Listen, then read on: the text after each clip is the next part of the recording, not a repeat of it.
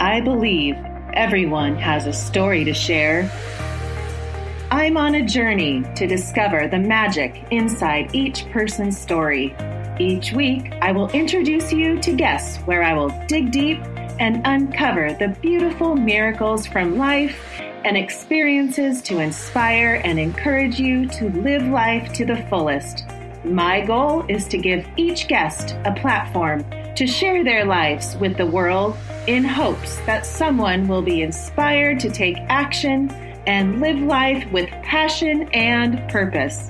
Welcome to the Uncover Your Magic podcast with me, Ashley Goner. Are you ready? Here we go. Welcome back to Uncover Your Magic. Today, I have the pleasure to introduce you to Bonnie Howard, an amazing woman I met through our podcast accelerator course. I wanted her on my show today because her story made me really look at life in an entirely different way. Her struggles with her health blew me away. But what really caught my attention when I listened to her story was her outlook on life, her positive attitude, her joyful spirit, despite what she has gone through in her life. I've never even met her in person, but I feel if I had to describe her with one word, it would be love. Her new podcast is called The Chronically Courageous. She believes life is all about perspective. We can choose to let our biggest challenges destroy us, or we can use them as fuel in the pursuit of a higher purpose. I know you are going to enjoy listening to this woman's incredible journey. Without further ado, welcome Bonnie Howard. Thank you so much, Ashley, for that beautiful introduction. And it is a pleasure to be here. I've been enjoying so much listening to your podcast. And Me too. So fun. Thank you. Thank you. And it's just, uh, I feel honored that you would, based on what you've heard in my podcast, choose me to be one of your magical guests. Oh, well, you have so much magic and you come across to me well, we've only met on Zoom calls, but you come across to me as this like a, a light. Like you have this presence about you through the computer. but I know you would have it more if I met you in person. But you just have this light. And to not know what you were even doing your podcast on, that's how you came across to me was this love. And you would just, you just exude that is love. And that's why I used, chose that word but then to know what your podcast because we didn't know going in anybody's podcast you know in the class. Right. it was more we were just learning how to do it. So at the end is when i learned and then i thought wow that woman is has that story. So of course i wanted to bring you on because your story just inspired me. I wanted people to learn about what you went through. It's amazing and really what you come across today as with all that you've gone through. So take us back to where you want to start Okay, so Ashley, as a child, I was painfully shy, which is kind of ironic because now I'm a podcaster and I really don't shut up.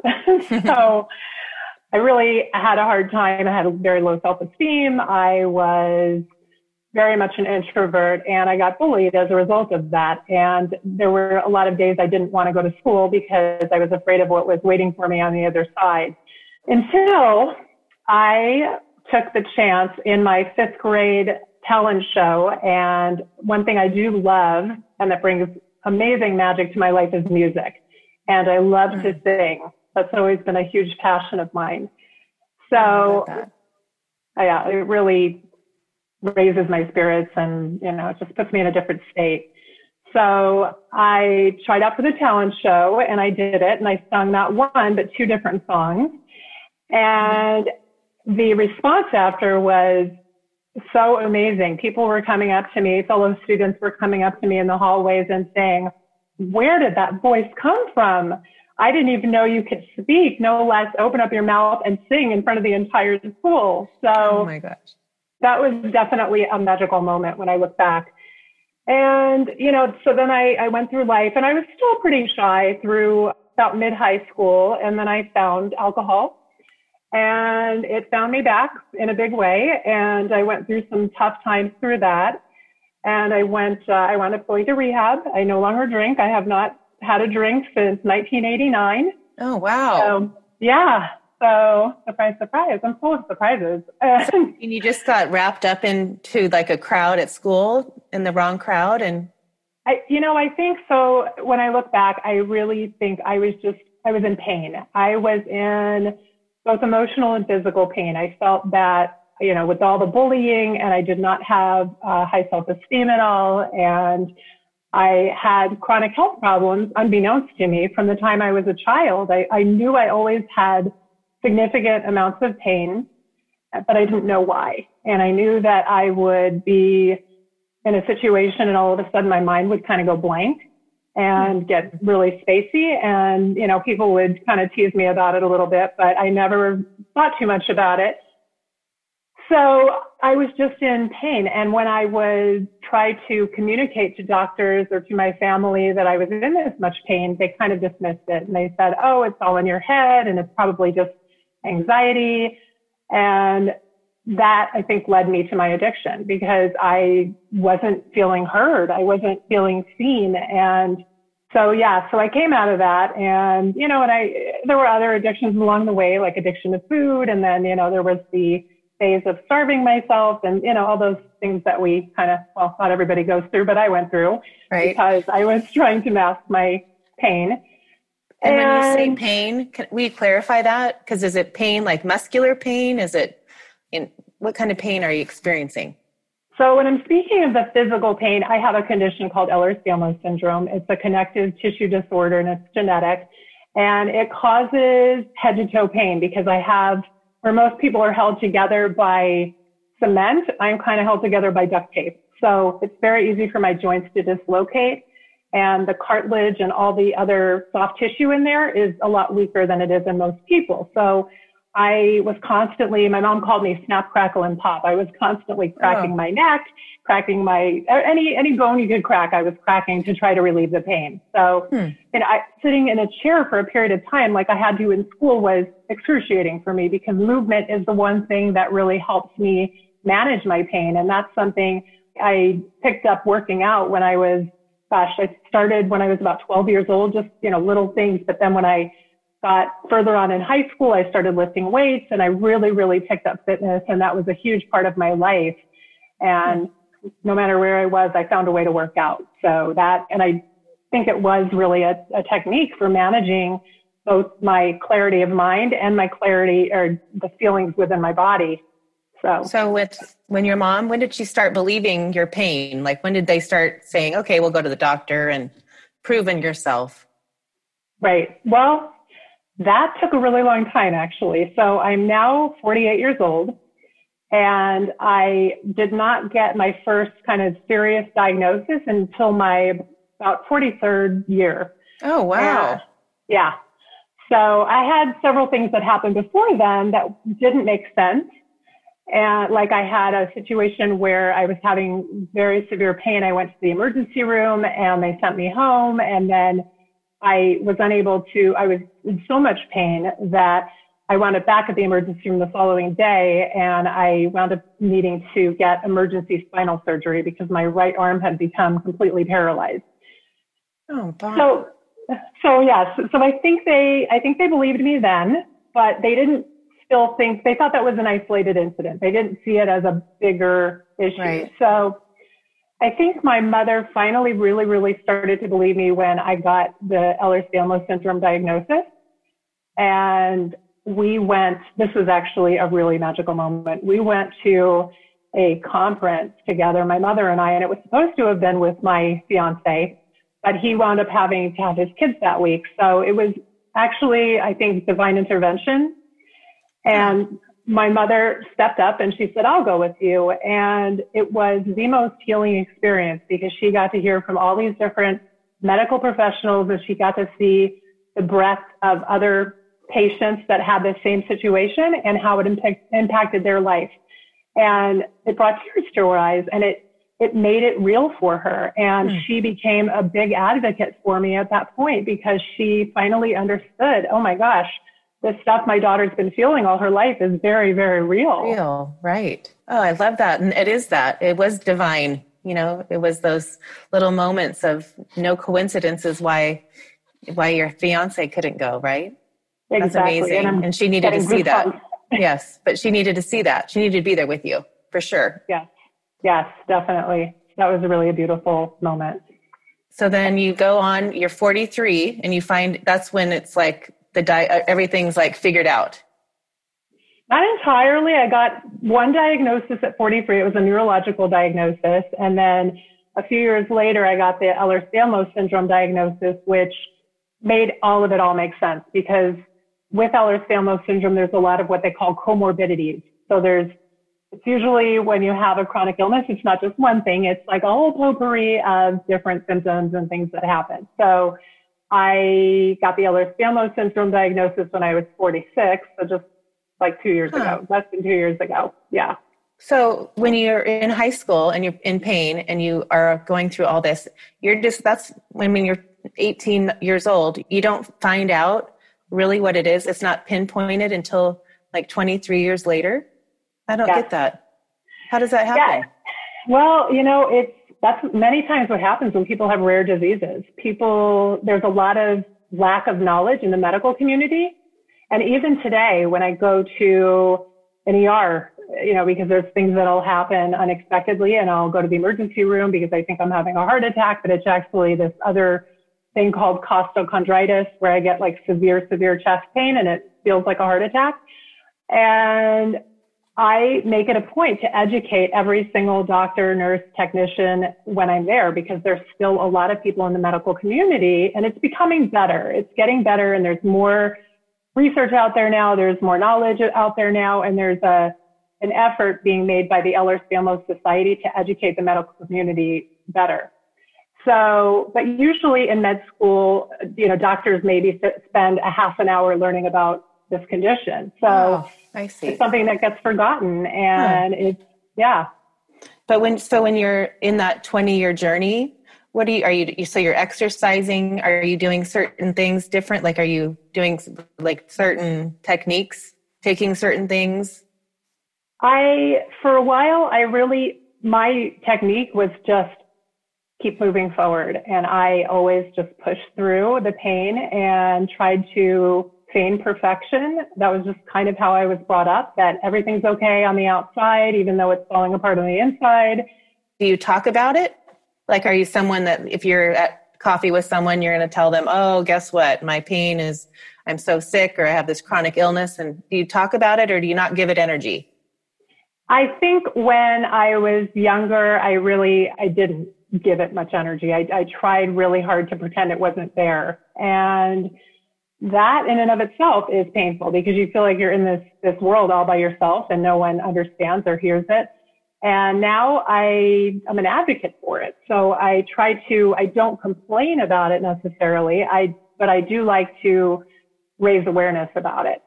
And I feel like it's been a gift. And it's, you know, it's hard for people sometimes to understand how that is, but it's been, you know, your highs are only as low as your lows, right? Mm-hmm. Or, or, your highs are only as high as your lows. lows so, right. so, you know, I've had some pretty significant lows. And because of where I've been, I just have such an appreciation for every day. And I love life and I love people. And I, practice gratitude every single day. And it's something I've instilled in my, you know, when I see him getting into a space that's maybe not as positive, I will call him out and I'll say, what are you grateful for? And just kind of turn it around because there's always, no matter how difficult things are, there's always, always something and so many things to be grateful for. What, how do you do that? And like in the morning, what's your, have you done your rituals that you do now throughout your 30s and 40s or is this new? This is newer. I so I did not start doing my morning ritual until my probably like mid 40s. And I think I had to get to a place of being in so much emotional and physical pain that I was desperate for a solution and desperate for answers. So now I am very consistent and I make it a priority that every morning when I wake up, the first thing I do is I do meditation. Then I do prayer and then I do gratitude journaling. I have an app on my phone where I gratitude journal and read affirmations. And then I say, I do I am statements after that. Okay. And I just, yeah. So. so I teach my kids that. And I think that's so important. And I love that. They have their gratitude journals in the car on the way to school, but now they're in the house. But right, right. You know, to write them down. But maybe they need one an app on their phone. Maybe it'd even encourage them more to do it, right? Yes, it's great. And they have reminders you can set so that if you want to do it twice a day, you can have a oh, reminder oh, cool. pop up on your phone and it's really great. And then you can share if you want to share an entry and you can add a photograph to it. Huh. So you're grateful for a specific event. You can add a photograph that represents that event. And sometimes I'll do that when I have a great evening with my fiance and I'll take a picture and I'll put it in a gratitude statement and just send it to him and he loves that. Oh, I love that. T- walk me through your meditation because I know that's hard for people and it's what everyone has their own idea of what meditation is. Right. Do you so, have a hard time doing it? Is it easy? It depends on the day, really. You know, there's days when my mind's all over the place and it's hard for me to focus. And there's other days where I really feel it deeply and, you know, I can kind of see the colors behind my eyes as I'm meditating and you know, I feel completely immersed and I feel it in my body. But it really just depends. And I usually, I, that's another app that I use. And I, I use an app called Insight Timer. And they have some wonderful guided meditations on there. And, you know, they even have breath work. I did a breath work meditation the other day. So depending upon what I feel like I'm needing on a given day, if I need to do something that'll help me manage my pain, I'll do a meditation on managing pain. If I do something where I want to focus more on gratitude, I'll do that. If I feel like I want to put myself in a place of greater peace, I'll do a meditation that's around that. So really just the recipe of the day, depending upon what kind of need I have. And then you get up and you, what are your like breakfast? Do you get up and start your day at a certain way? Do you start your, go outside and do any kind of exercise? So after I finish my routine in the bed, I get into the kitchen and I juice 16 ounces of uh, celery juice. Um, you get that from the medical medium? Medical medium, yeah. Yes, yes, yeah. I do. I have the book and I study him and I think he's wonderful. I've actually been listening to him for a very long time, even much before I started the celery juice. But mm-hmm. I found that really just helps with my clarity and it helps with digestion. And it's just, I, I, feel like my skin looks better. It's just kind of an overall win win for everything. So, are you blending it yourself in a blender? So it depends. So right now I'm kind of living half at my house and half at my fiance's house. At my house, I have a juicer. At his house, he has a Vitamix and I use a, a nut milk bag to strain it at his house. Mm-hmm when I'm at my house, I use the juicer, which I prefer. Okay. Yeah, because I do the Vitamix thing, and I'm like, sometimes I'm like, that's too much work, right? It is a lot of work. It is a lot of work. so we'll just go to Whole Foods and get the their celery juice there. yes, I'm a big believer in that celery juice. So then you go exercise and get your day going.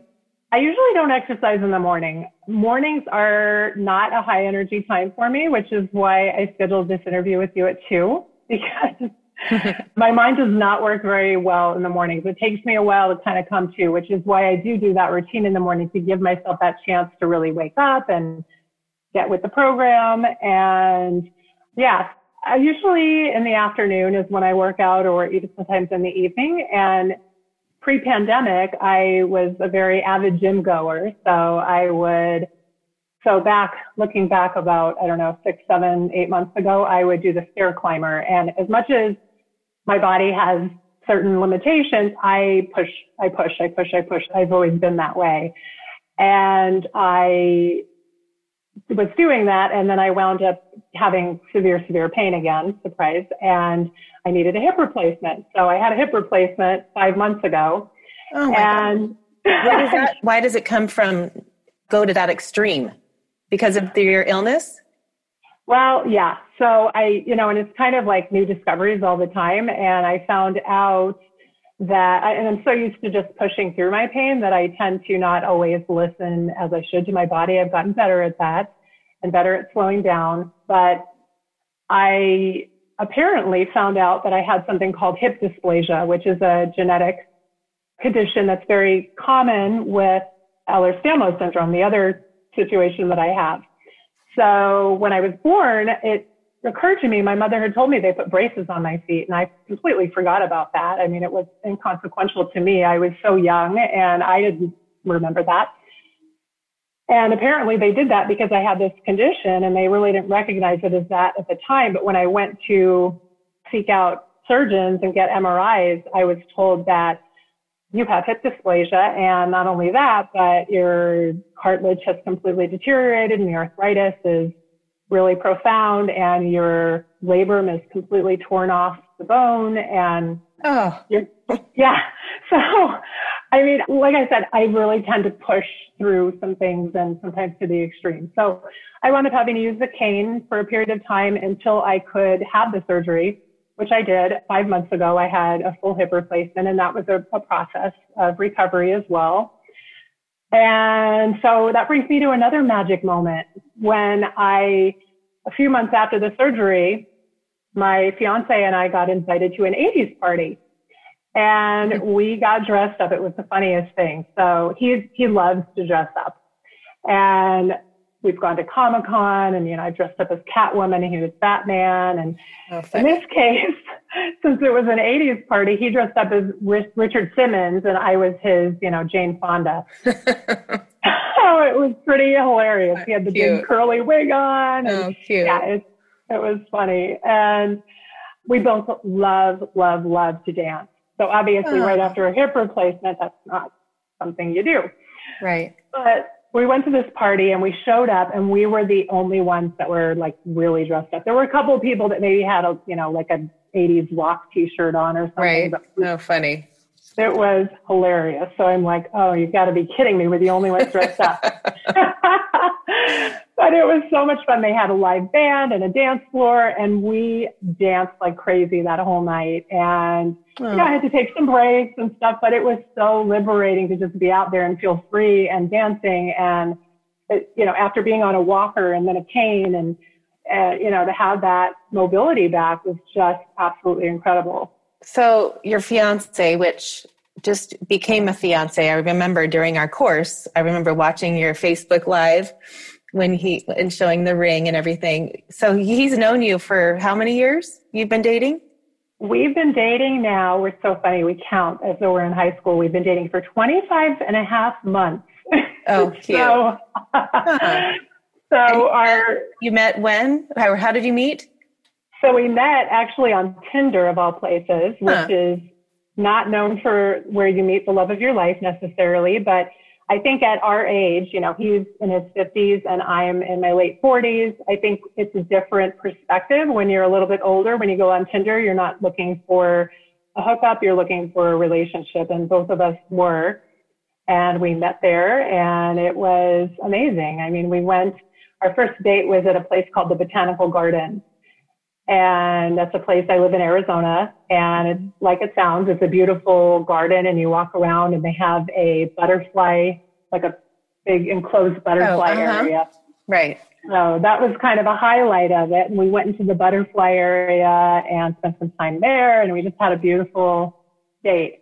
And but then, what about him? Sorry, I'm interrupting, but I need to go back oh. to figure out why, like you go on Tinder, because mm-hmm. I mean, nowadays you're starting to make an effort. Have you been making an effort trying to meet people and then all of a sudden you know after 10 dates he arrives and you're like oh jackpot.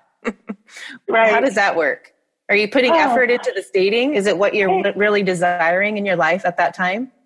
It was and i'd been through before that a couple of not so great experiences where i'd been dating men and they knew of my chronic illness and they heard about it and I would explain it to them, but they really didn't see it until they saw it. And when they saw me going to the hospital or they saw me about to pass out and and then I got ghosted. And like when things got really real, they couldn't handle it and they hmm. would leave.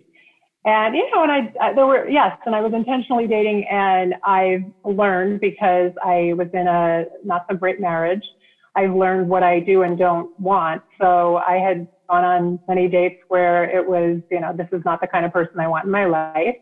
And so it was, you know, an elimination process on both sides. There were some guys that were nice guys, but they didn't, you know, they weren't willing to make the sacrifices of, you know, having someone that was less than in perfect health.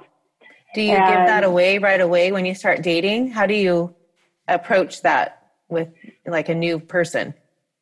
Right. So I usually am pretty open actually. I think on on the first phone calls when I shared it with David and that was pretty typical. I just felt like I don't want to waste my time if someone is not going to accept me for all of me. I don't want to waste my time, you know, pursuing something and then having to come out with this information and then having it be a situation that isn't going to work. So right. I yeah. So time is know, valuable, right? Like we can't waste our time. Life is short. Exactly. Get exactly. to the point.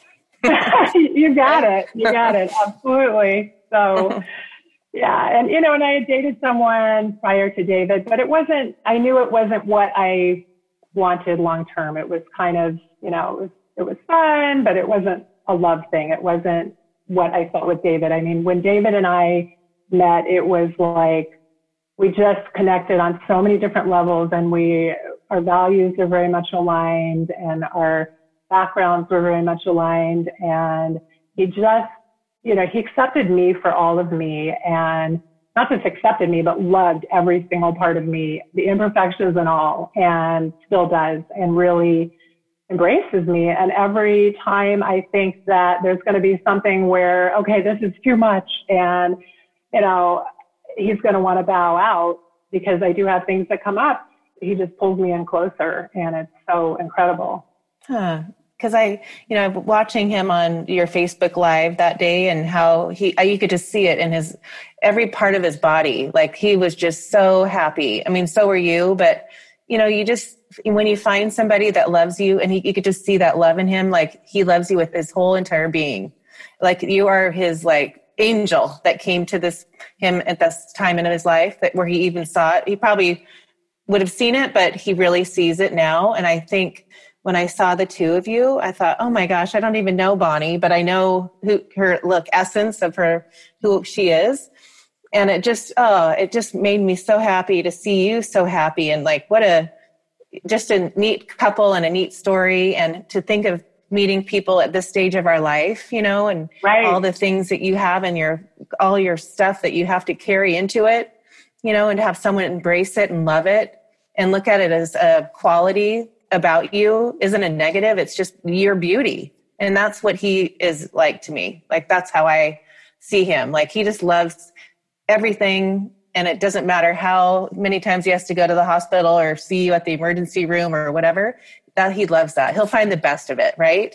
Exactly, exactly. And you're very perceptive for seeing that because that is exactly how it is. He is just pure love. He puts a smile on my face like nobody else can. He just lights up my the way that you see that look in his eyes. That's the look in my eyes too. And oh, we just so have this mutual adoration for each other. That's amazing and such a gift. And I think that you know because we met at the time that we did, we have such a great appreciation for one another because you know he had a not so great marriage obviously we don't get divorced for no reason so right. both of us did not have good marriages and I had some pretty not so great dating experiences. So I think because we had been where we had been with other people, we every day we appreciate each other so much and you know without making it a practice necessarily we just by by our natural being we always are telling each other how grateful we are for one another and how much we appreciate one another.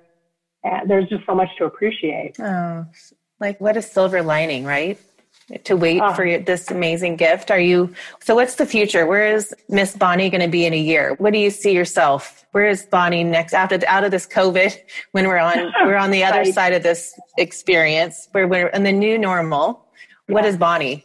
Well so as far as my living situation i'm currently still living with my son who is soon to be graduate of high school he's 18 years old and he is, if everything goes according to plan, going to be going off to college. Not too far. He's actually still going to be in state, but he, I'm very proud he's going to the ASU Honors College, which is a very oh, prestigious wow. honors college. Yeah. Oh, wow. So I'm excited about that. And then our plan initially, we'd actually started to look for a new home because we wanted to find, you know, David and I wanted to find a home that was going to be ours and that we could make our own, not one that he lived in with his ex-wife. So we started looking and then COVID hit and we've kind of put that on hold for now. But I think that when my son goes off to college, I'll be moving in with him regardless of whether it's that home or you know, a new one. And I'm really looking forward to that because we do have periods of time when my son's with his father and I move in with him and it's just a little slice of heaven. So oh. we just have so much fun. What direction? So now your new little baby is this podcast that you've created. Where do you see that going? Because that's kind of where I'm at. Like, you know, you started something and it's kind of in the baby stages mm-hmm. and you want to make it something. Where do you see that going? So this podcast is really kind of a dream for me. And I feel I've been an avid podcast listener for years and I've always had it on my heart that I want to make a podcast. So if I could step back for just a minute, I worked in corporate for many years and I was in beautiful corporate offices and, you know, I had you know, I was very well educated, I had a master's degree, and I had my Series 7 license and my Series 66 license, and I was working in a multi-billion dollar company in a gorgeous office, and I never felt like I was doing what I was intended to be doing. I always felt like I was looking out the window going, I'm not supposed to be inside here. This is mm-hmm. not what I, where I'm supposed to be. And I feel like with my illness, what it's led me to where exactly where I'm supposed to be. And that's one of the reasons it's such a gift because goosebumps, tears. right. Totally. Yes. I love that. Yeah. Yeah. I mean, it, it's, there's a higher purpose for me and I've found it now. And I've done a lot on social media with, you know, I started getting much more open probably about a year ago with all of my health stuff and I started writing about it on social media. I kind of have a gift for writing as well. So I do intend to at some point write a book. So I want to write a book and this podcast, it's given me a platform that I can help support other people in my situation because for so many years, you know, I told you I didn't get my diagnosis till I was in my 40s. For so many years, I felt like I didn't have a voice and I wasn't being taken seriously and I was being dismissed. And I want other people to feel like they have a place that they can come where they're heard and where they're understood and where they can tell their stories. And, you know, I call it the chronically courageous because, you know, with what we go through, it's so unpredictable from one day to the next. We don't know what's coming our way. So we have to be in a state of courageous. And, and courageous doesn't mean what people may think in the traditional sense. Like, you know, courageous to me means being okay to let yourself cry when you need to and feel your feelings and to share vulnerably and open up about your situation and to speak back when you feel like you're not your interests aren't being advocated for. So, uh, you know, those are the kinds of things I want to impress upon the chronic illness community that they have the ability to do those things. They don't need to be in silence. They don't need to be dismissed or overlooked. So when I hear from other people in the community that I've affected their life in some way, and that I've given them support or strength, or sometimes they'll say, "You're my hero," and I, you know, because of you, I've I have the strength to get through this. Those are the things that light me up more than anything. So I want to grow that. I want to continue this podcast. I want to write my book. I want to form a community for people online where they can come and share their stories and feel heard and understood. Ah, see? All this new amazing things coming. Yeah. Your life is like blossoming right now. One other thing, I've always had, you know, it's funny, when I was younger, I was scared to death to speak in front of a group. But then my master's degree, I essentially had to do that every single day. And I was kind of informally crowned the best female speaker in my graduating class. So, oh, wow. Oh, that's I, neat.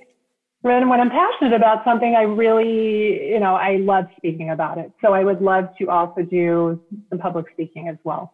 The podcast for me has meant the same thing. When there's a passion, when you have a passion, and you really don't know what it is until we, you know, I said yes to this and I just listened to that nudge, right?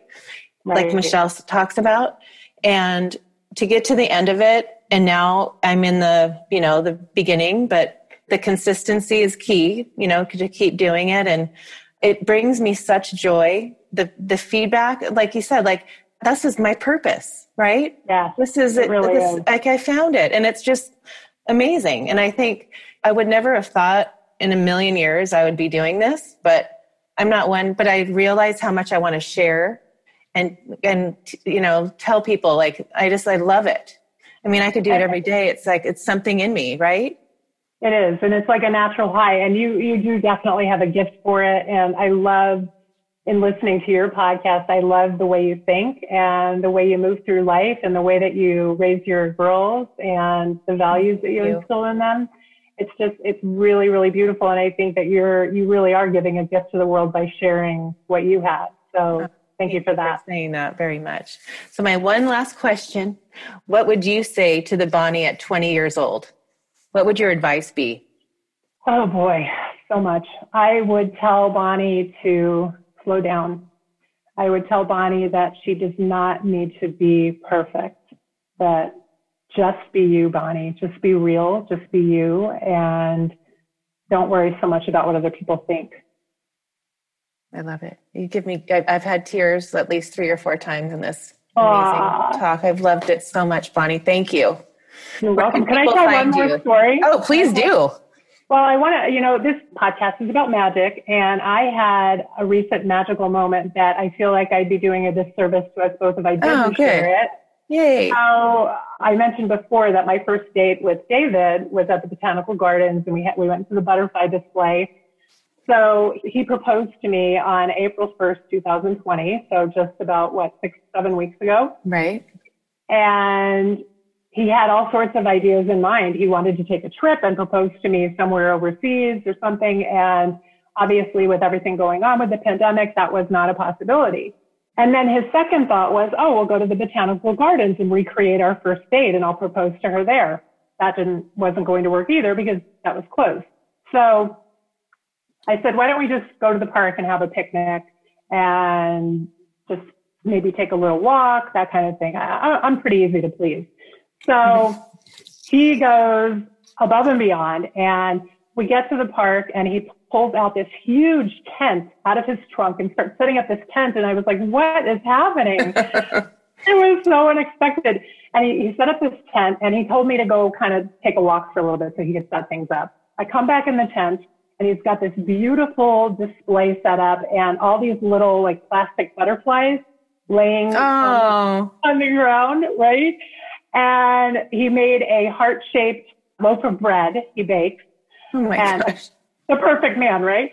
And actually, so I'm holding up, people on the podcast won't be able to see, but this is a little box I'm holding oh, up right now. How sweet. He had three of these boxes and he told me to open the first one and he pointed at one of the boxes and I opened it and I jumped back and, and I, I said, what, there's something alive in there. And he's like, don't worry about it.